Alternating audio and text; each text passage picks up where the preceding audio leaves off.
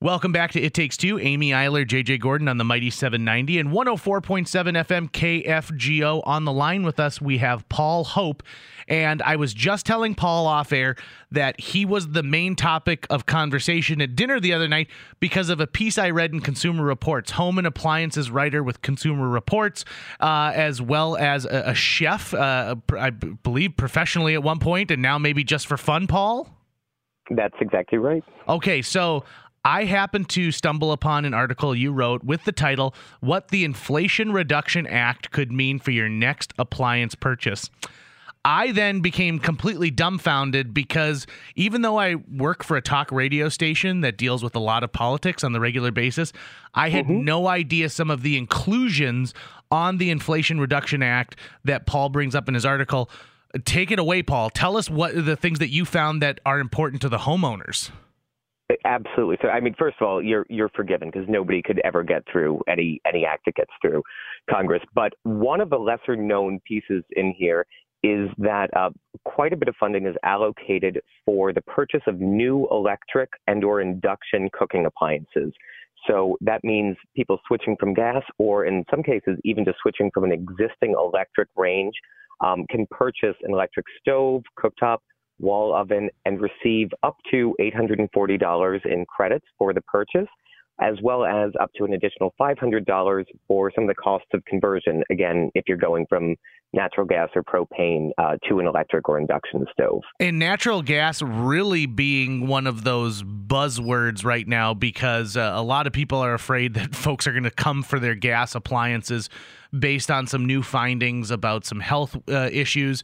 That's not the case. I saw that uh, there mm-hmm. were several tweets saying, no, no one's storming into your house to take your gas appliances. but it does bring up the fact that if you have been thinking about switching from gas to electric, or as you said, upgrading your maybe older, less efficient electric appliances, that that eight hundred and forty dollars is a significant amount of money out there when you're thinking about switching out an oven or a cooktop it, it's it's a huge it's a huge amount, and and in some cases, I mean, it will be enough to cover the entire cost of a replacement stove or oven. So it's it's definitely not something to be missed. Um, one thing I'll say is that the specifics are still being worked out state by state. So even though it was part of a federally passed bill, uh, it allocates funding to individual states to work out how they want to dole out their funding. So people can look for that likely in the coming weeks on the state government websites. But yeah, I mean, it, it's an exceptionally large credit. Um, it is pegged in part to income, but it's fairly generous in how it interprets that. Um, people will qualify for at least some of the credit if they make anything less than 150% of the median income for their area. So we, we are definitely talking about something that most people will be eligible for. So really it's now we have to follow this. Now we have to follow and figure out how North Dakota is going to be doling out this money because – that was going to be my next question is like how rigorous is this to try to get this money? But it'll really depend on the state huh Ab- absolutely so all the federal government really did was set very broad parameters so what they said was that you can receive up to that maximum of $840 if that's what your state decides as long as you make no more than 80% of the median household income for your area. If you do make more than 80%, but still less than 150% of the income for your area, you can still be entitled for up to half of that credit. So it's still a pretty good chunk of money. You know, one of the things that I think is interesting about this is clearly we're pushing for gas appliances to kind of go away, but I thought that cooking on gas was what the you know the the great chefs or the home foodies really prefer. So for for many decades, gas has definitely been the sort of de facto choice of of chefs in professional restaurants and serious foodies at home. Um, in large part, we do expect that it's going to continue to be the preferred choice for professional chefs use, using commercial ranges in their restaurant kitchens. And I should also add that none of the little local proposed bans on future range sales um, have completely excluded the use of these stoves in restaurants. But, you know, the performance thing is something really interesting. And, and we studied it at Consumer Reports. And actually, of all the types of ranges we test, gas as a group really isn't as good as most of the best electric ranges, and it's really pretty far behind the best induction ranges. Induction ranges, 80% of the induction ranges that we've tested at Consumer Reports perform well enough to recommend, whereas only about half of the gas ranges do. Um, on top of that, induction ranges in our tests tend to boil water faster, simmer more steadily, um, and, and, really have a lot going for them that, that makes them worthy of consideration. You know, if you're looking to switch from gas. Are are uh, are the major brands putting induction cooktops into their new uh, range models? They they absolutely are. So we're we're we're not talking about really crazy high end products here. We're talking about you know Frigidaire induction ranges that you can have for just over a thousand dollars, and Samsung, GE, LG, all of the major brands really are making a concerted effort to to at least expand their induction offerings. They're not pulling back on gas offerings just yet, uh, but they are making a big push for induction because it offers a lot of those advantages. And the result is that, you know, over time, even though inflation has driven up the cost of nearly everything, if you look over time, induction ranges have actually come down from from their earlier introduction into the marketplace. You know, there was a time where it was hard to find them for under two or three thousand dollars, and now you know, forty percent of the models in our ratings are fifteen hundred dollars or less. So we are seeing some good progress on on that price. Yeah, just out of curiosity, while you guys were talking about the induction range, I just did a quick Google. And yeah, fifteen hundred, sixteen hundred, even eleven hundred dollars mm-hmm. for one of them. Frigidaire, you know, being mm-hmm. being one of those brands. So, um, yeah, yeah, the price of these are a lot lower than I imagined in my mind. Maybe it's just been a while since I bought or even looked at the price of these. for for sure. I mean, there there was definitely some sticker shock in the early days. They were really for sort of initially they were sort of for early adapters of emerging technology, um, but the prices have come down. And what you have to remember is for for someone who might be eligible for the for the full credit, yeah. um, you know that that eleven hundred dollar Frigidaire might might only end up costing you three hundred dollars.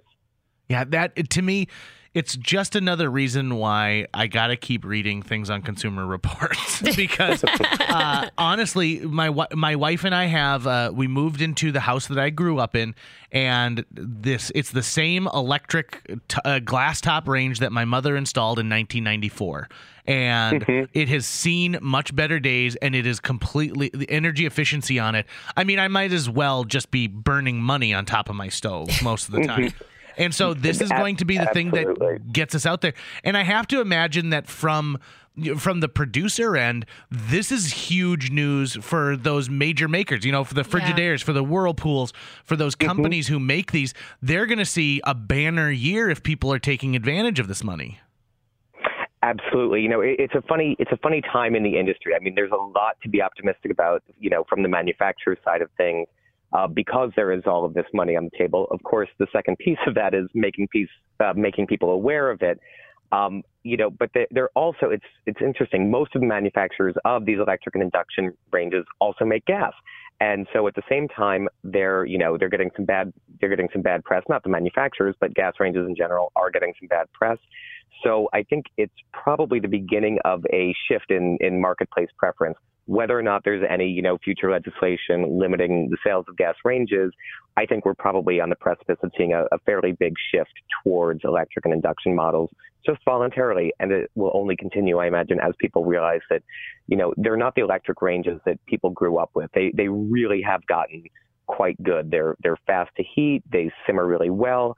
Um, and in many cases, the best of them really do outperform gas in those, in those sort of core metrics. Are we still seeing coil top uh, cooktops, you know, the, like my oh grandma my had, gosh, yeah. or is everything now some version of like a flat glass top? It's funny. About a quarter of the electric ranges still made, believe it or not, have that coil top. Uh, it, it's a mix. It's a mix of cost saving and I guess pure nostalgia for for a select group of people. But we do still see coil tops. Not surprisingly, perhaps they do tend to be the least expensive models. Um, but for just a little bit more, folks can m- mostly find what we call electric smooth tops, which are that you know that flat uh, smooth glass surface um, that obviously gets very hot, heats faster probably than you know the coil top from their childhood or at grandma's house they might be remembering. Um, and and it really does offer good performance. But yeah, if if, if you're a diehard fan, you you can still find a coil top I know, and probably in bisque. I mean, I know that coil and the smooth top, as now I know the word for them Um, they they get to the same temperature. The coil top just seems so much more dangerous. Like you're gonna burn your Mm-hmm. arm and hand at any moment. I don't know why. And they get red and they're just really scary. they do they do see that way, and you know most modern ranges actually have at least some kind of indicator light on the burners.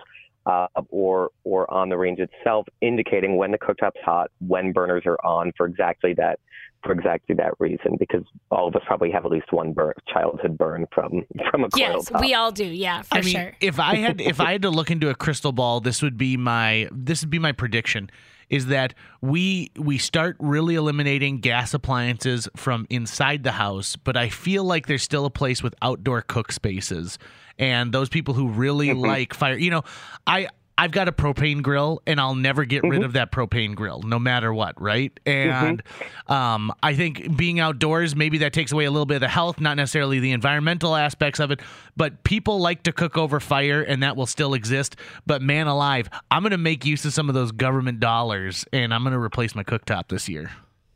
Ab- absolutely, and you know, to to your point, I think gas grills are not going anywhere. Uh, you know, I, I certainly own one. I love cooking on my gas grill. Um, and, and you're absolutely right. You know, being outdoors does mitigate a lot of those potentially negative health effects, and that is mostly what we're talking about here. You know, the, the tax credits are really for you know greening the electrical grid and you know helping the environment.